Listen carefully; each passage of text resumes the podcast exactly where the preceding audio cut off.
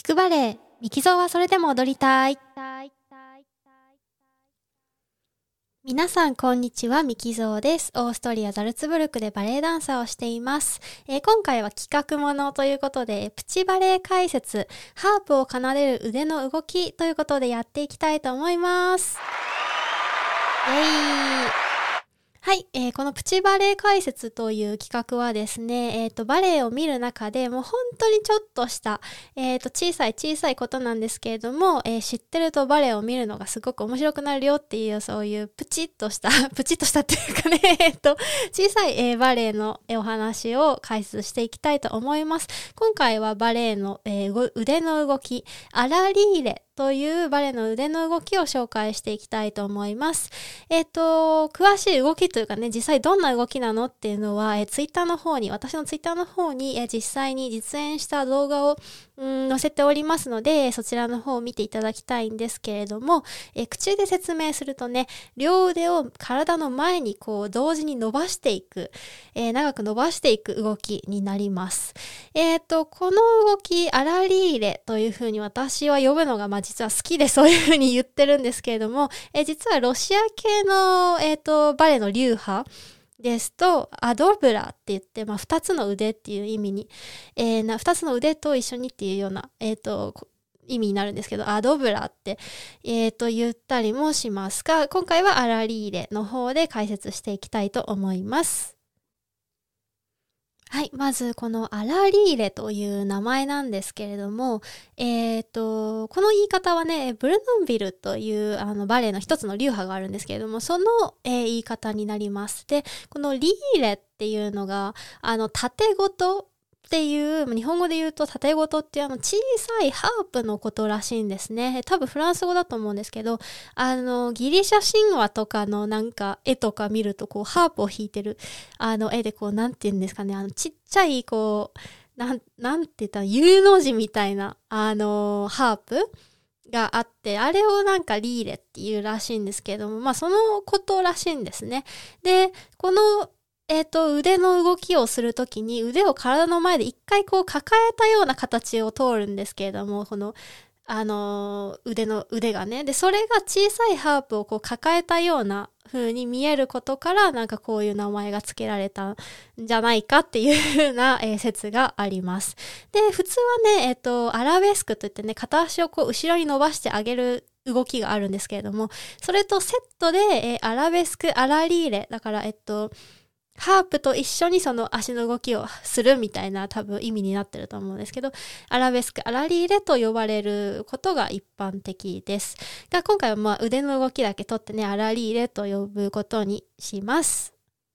えー、ではこのアラリーレというポーズというかねバレエの動きなんですけれどもどういう時に、えー、頻繁に使われるのかっていうことをお話ししたいと思います。えー、主にはこうなんか幻想のシーンとか、え夢のシーンとかまあ、妖精であったりとか、まあ、あるいは幽霊であったりとか、こう、人ならざるものを表現するときに多く、えー、出てくるものですね。えー、もちろんなんか生きてる人間、村娘だとかをあの表現するときにも出てこない、この動き絶対出てこないよっていうわけではないんですけれども、やっぱり出てくる、この動きが出てくる回数としては、やっぱりそういう妖精とか、あの、なんていうか、ふわっとしてこう、儚いというか、こう、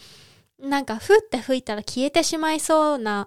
存在をこう表すのに使われる、えー、腕の動きです。えー、なので、こう、長いチュチュですね。こう、長い白いスカートを履いて、でこう、ふわーっとこう、踊るような、えー、ロマンチックバレエと言うんですけれども、まあ、ロマンチックバレエの代表的なポーズと言っていいと思います。えそれが顕著に出てる例が、えあるので、一つ動画を紹介したいと思います。えジゼルの第2幕から、えジゼルとアルブレヒトの、えーと、デュエットですね。ね。うんと、このジゼルっていうお話は、えっと、一幕で、こう、村娘ジゼルとアルブレヒトが出会って、こう、まあ、恋仲になるんですけれども、そのアルブレヒト、男の、男性の方は実はその身分が高い人で、王子様で、で、村娘と、その、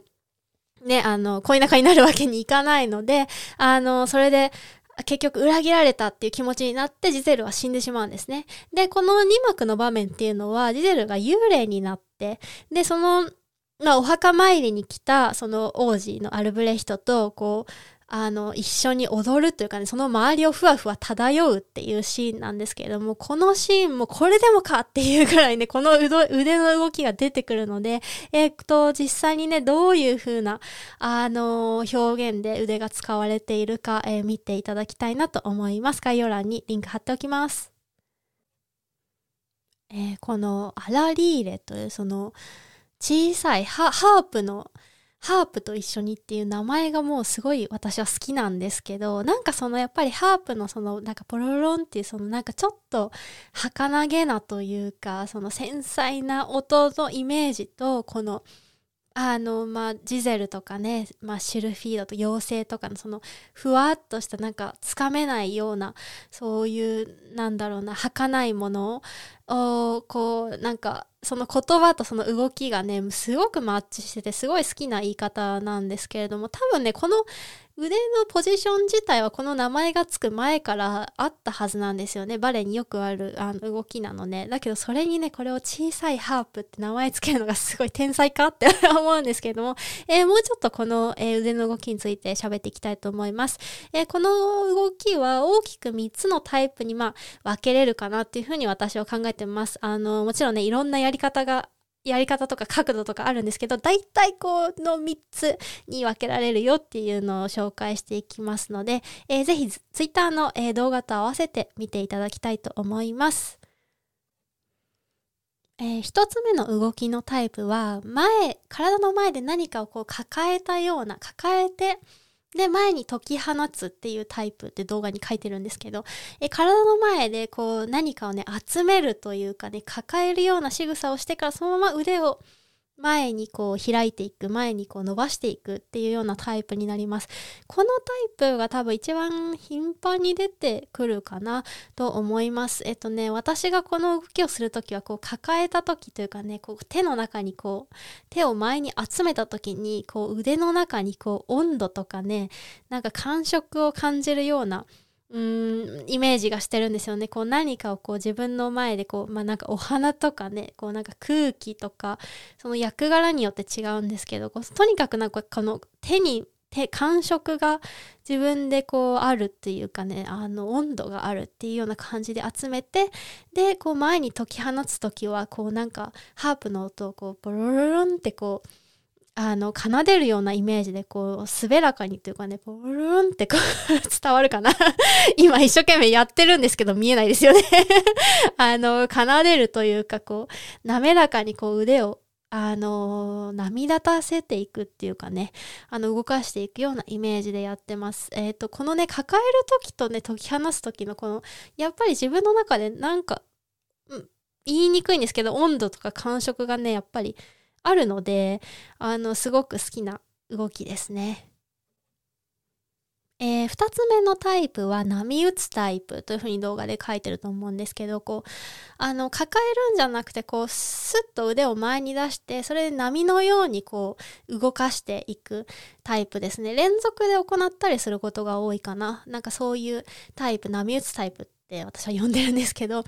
まあ、あの、言葉の通り波のようにこう、しなやかに、あの、腕を動かしていくのが大事かなと思います。あとはね、やっぱりその自分の頭の中にやっぱりハープのメロディーっていうのがすごくこびりついてて、それをイメージしながら、で、こう、波打たせていくっていう感じですね。んと、これの波打つタイプをやってるバレリーナですっごいもうちっちゃい頃から、私がちっちゃい頃から印象に残ってるバレリーナで、マーゴット14っていう、あの、もう伝説のバレリーナがいるんですけれども、えー、彼女がね、ヌレイエフと海賊というのを踊った時に、あの、そのソロの部分でね、えっと、冒頭の部分でその動きをするんですけど、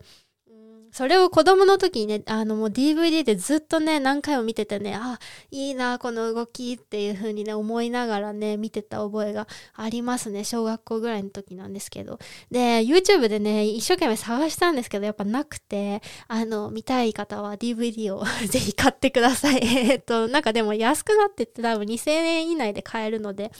あの、いい DVD なのであの、概要欄にリンクを貼っておきます。えー、3つ目はね、歌うタイプという風に動画にも書いたんですけど、これはまあもはやアッシュなんですけれども、えー、口元に最初にこう手を持っていて、そこから前にこうふーっと開くっていう感じなんですけど、まあまさにね、こう、なんか、え、っと、妖精がこう話しかけるとか、こう、歌いかけたりとか、こう、うん、なんかそういう、まあ、魔法をかけるじゃないですけど、そういうような場面で使ったりとか、また小鳥の役だったら、こう小鳥がこう、さえずるみたいな時にこう、使ったりする、えっ、ー、と、表現ですね。これすごいね、ど、な、どれ、どの、あの、例であげようかなと思って、例えば、ラッシュルフィードの、えっ、ー、と、結構、頻繁に使われるその風の妖精が愛する男の人にこう語りかけるときに結構この動作を使ったりとか、あとはあの、青い鳥、眠れる森の美女に出てくる